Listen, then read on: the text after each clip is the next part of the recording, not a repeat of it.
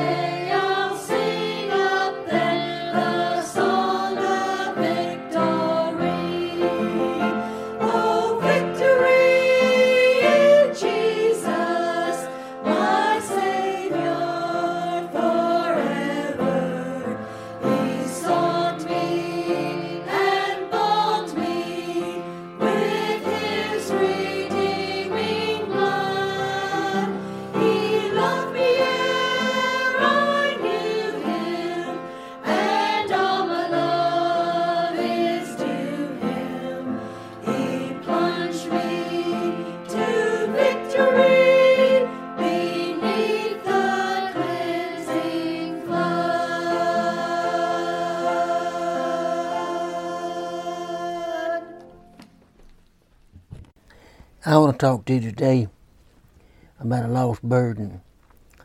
This is Brother Jackson speaking again. I want to let you know what I appreciate you listening to me, and I want to be a blessing to you. And if somebody's listening to this message and needs to get saved, you need to bow your head, ask God to forgive you your sins, and ask Him to come to your heart and save you. And Heavenly Father, I ask that you might bless this sermon. Let it go into the hearts of the lost people and speak to the saved people. And Father, we'll thank you for it and give you the honor, glory, and praise for it. Maybe by the grace of God, somebody will be saved by it. Amen. I want to talk to you about the lost bird in Acts chapter 20, verse 31. The Bible says, Therefore, watch and remember that by the space of three years I cease not to warn everyone, night and day with tears.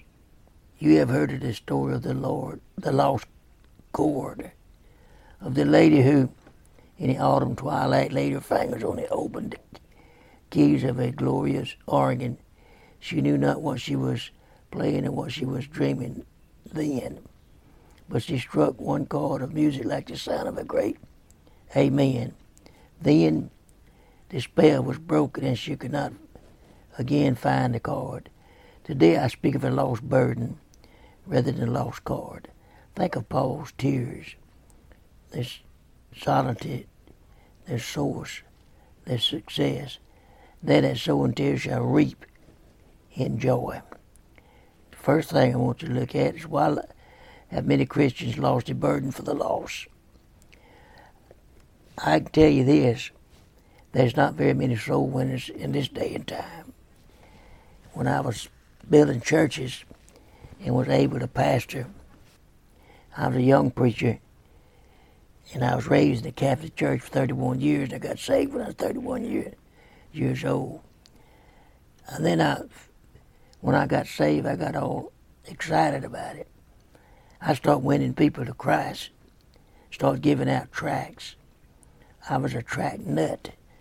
I kept tracts in my vehicle, kept them in my pockets, and everywhere I went, I gave out tracts and tried to get people to come to church more. And I, I, I'd say that's one of the blessings of our day and time, but you don't see a lot of that anymore like they used to. You can get in trouble passing out tracts in some places now. You can get in trouble talking about the Lord in some places now. But I still want to let you know that it's a lost burden. And we've, uh, a lot of Christians lost the burden for the lost. Too occupied with the things of the world. And these are they that which are sowed among the thorns. Choke. Often too busy doing things in the church to keep the burden on their hearts. On our hearts. Neglect of the word and prayer may cause a lost burden. If you don't read your Bible and pray, you lose your burden. Loss is the sense of the burden of souls when we sin. And we need to really tell people about Jesus. We need to let folk know, lost folk know, they need to get saved. People that don't know Christ as their personal Savior, we need to let them know that they need to get saved, not play around. I can tell you this, brother and sister in Christ, lost person, if you love people with the gospel and be nice to people, try to help them, you could win a lot of souls. Burden, burden is lost when we fall, when we fail to go after souls. And I don't never want to lose my burden for souls. I'm 81 years old and I'm still telling people about Jesus. I still try to win people to Christ. I still tell them about Jesus loves them and tell them how to be saved. The second thing, what happens when the burden is lost? Number one, we suffer as Christians. In conscience, the Holy Spirit is grieved and your heart will be joyless. You won't be as happy as you used to be if you forget about souls. Secondly, God is displeased for he has asked us to go into all the world and preach the gospel. And we need to tell everybody we can and we come across about the Lord Jesus Christ and the gospel. We need to let them know that what we got, they need. It's one of the greatest things we can do is try to get as many people as we can into the with the gospel of the Lord Jesus Christ, get them in the church. Number three, souls are left untouched to go to hell. He has no other means of reaching the lost except through us. And we've got to keep that burden on our hearts. Ask Jesus to burden us to try to win souls to Christ. There's a lot of people we could witness to, tell about Jesus. Some they'll cut you off, or some they'll listen. And that's what we need to tell them about Jesus Christ, our Savior. And the third thing I want to show you how can we have a burden for lost souls? Number one, pray for the burden and read the Word of God. And God lay it on your heart. Pray for that burden. Pray for souls. Pray for souls. Pray for souls to get saved. Pray for souls to turn around, start living for the Lord again like they used to. People used to, I used to get people to go out and knock doors every Saturday. We used to knock doors when I built that church in Junction City, Arkansas, in El Dorado, Arkansas, and in Junction City and around that area. We knocked doors. We told people about Jesus. And I never lost that burden. I've lost some people that's lost it. but I've never lost that burden. I still believe we need to tell people about Jesus. And secondly, think about people, see them as saved or lost. That's what we got to see. Some of them are saved and lost. I've been talking to a man on the phone. He got the wrong number. He called me up. He thought he was talking to his mama. His mama's at a nursing home in El Dorado, in Alexandria, Louisiana. He called my night, my phone one night, talked to me for me 8.30, to 11 o'clock. He talked an hour and a half, never shut up, just talked to me. And I listened. I said, uh-huh, uh-uh, i I hate that, and tried to listen to the man. And he said, Mama, is that you? And I said, Yes, it's me, son. He said, Mama, where you at? I said, I'm in heaven. Mama, did you die? I said, yeah, I, yes, I died. Well, Mama, I didn't know that. Well, how'd you talking from heaven? I brought my phone and tuned it into uh, God's uh, internet, and I got you. He said, Whoa, that is nice, Mama. I'm glad to talk to you. I want to talk to you. And he told me a bunch of old stuff I listened to till 11 o'clock at night. Then I, he finally got off the phone. And I said, Lord, maybe I'll help that man out. Next night he called me back up. He said, You not my mama. My mama ain't dead. She's still in that nursing home. I said, Yeah, I figured that too. Well, why did you talk to me and tell me you was mama? Because you thought I was your mama. And you asked me, mama, and I said, son. And I said, you told me a lot of stuff about the problem that you had getting your parts for your truck on the side of the road. You told me all that happened to you. And I said, you told me and kept telling me. He said, who are you? I said, I'm Danny Jackson. He said, are you a preacher? I said, yes, sir, I am. I said, I'm a retired minister. And I listen to people like you a lot in my life. Try to help them. The only way you could help somebody like you. So, I don't know what you own, but you must be pretty drunk to think that I was your mama. I said, you don't have to tell me how much you drank or what you were on, dope or something. But I could tell you was on something, the way you was talking. It wasn't very funny. But I wanted to laugh several times, but I didn't. But it was uh, when a man think he's talking to his mama from heaven.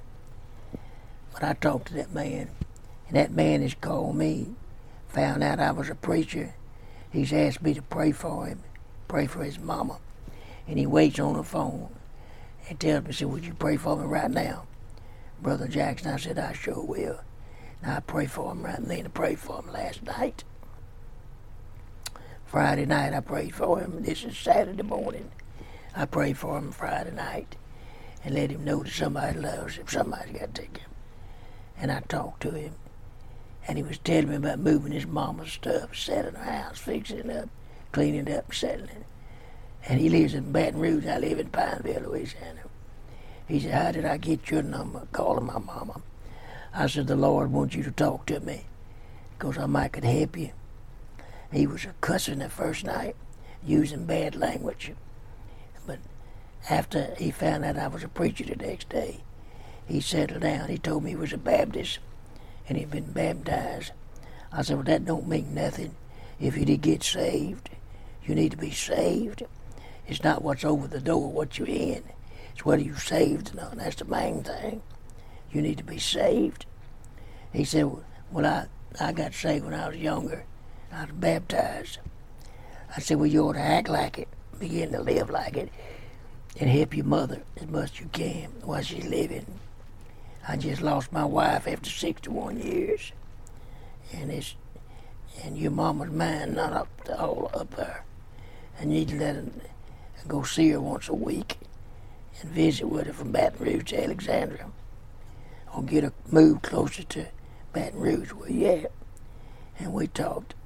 Think about people, see them as saved the lost. And I talked to that man, he told me he was saved on that. But he didn't act like it when I talked to him first. And then the Thursdays, have a burden, go after lost souls. Try to win as many people as you can when you can, because it'll be a time you won't be visiting no more. It'll be a time that you're laid up like I am. I've got braces on both legs. I run around in my wheelchair in my yard two three hours a day. Still drive my tractor and bush hog. Still cut my grass. But I can't visit as much because getting out there, you got to have a walker or a wheelchair. And it's, it's a lot of trouble. But I witnessed where eat at a lot of times. People know that I'm a preacher. I walked into a Whataburger here recently one morning and got something to eat. Me and my daughter. And that woman said, Hey Reb, how you doing? I said, It's fine. And I looked at her. I said, Now how does that woman know that I'm a preacher? I said, She must have worked at McDonald's where I used to go. So next day she, I come in there. She said, How you doing, Reb? I said, Doing pretty good. Then when she come over and brought my food, I asked her, I said, You must be what used to work for McDonald's at McDonald's. Because you know I'm a preacher. She said, Yeah, we all called you Reb over there. Everybody knew you over there. I said, Yeah. Well, that's good. Now I've got some over there at Whataburger that calls me Reb. Not as many, but some. But I, I appreciate it. I want to be a blessing to them. And me and my daughter's talking to a young lady that's got all kind of problems. She's 24 years old, young lady, and she's got all kind of problems. And we're, we're speaking to her when she's working there, and we try to help her because I want to help the girl. I see she's got problems. So we to be ready and waiting to help anybody we can. And I thank God and bless you for it. God has provided for Christians so completely that they do not have to fear. Their steps are ordered, their necessities provided for, causes of anxiety and caretaker take care of, and all things arranged for our good, that we may be able utterly flee to win souls for Him, Jesus Christ. So, ending this medicine, this uh, sermon, I want you to pray and ask God if you're not saved to get saved. Open your heart to Him, give it to Him, and ask Him to come in your heart and save you. Thank Him for saving you. And then I want you to ask Him to give you a burden for souls that you might witness to people and be a blessing to His people when you do. And I guarantee you it'll be a blessing to you in your life. Amen. God, take this message and drive it into the hearts of the people. Amen. This is Reverend Danny Jackson from the First Faith Baptist Church in Gully, Louisiana, talking to travelers on the radio. I want let y'all know that you need to get saved if you're not saved. And if you are saved, you need to go to church.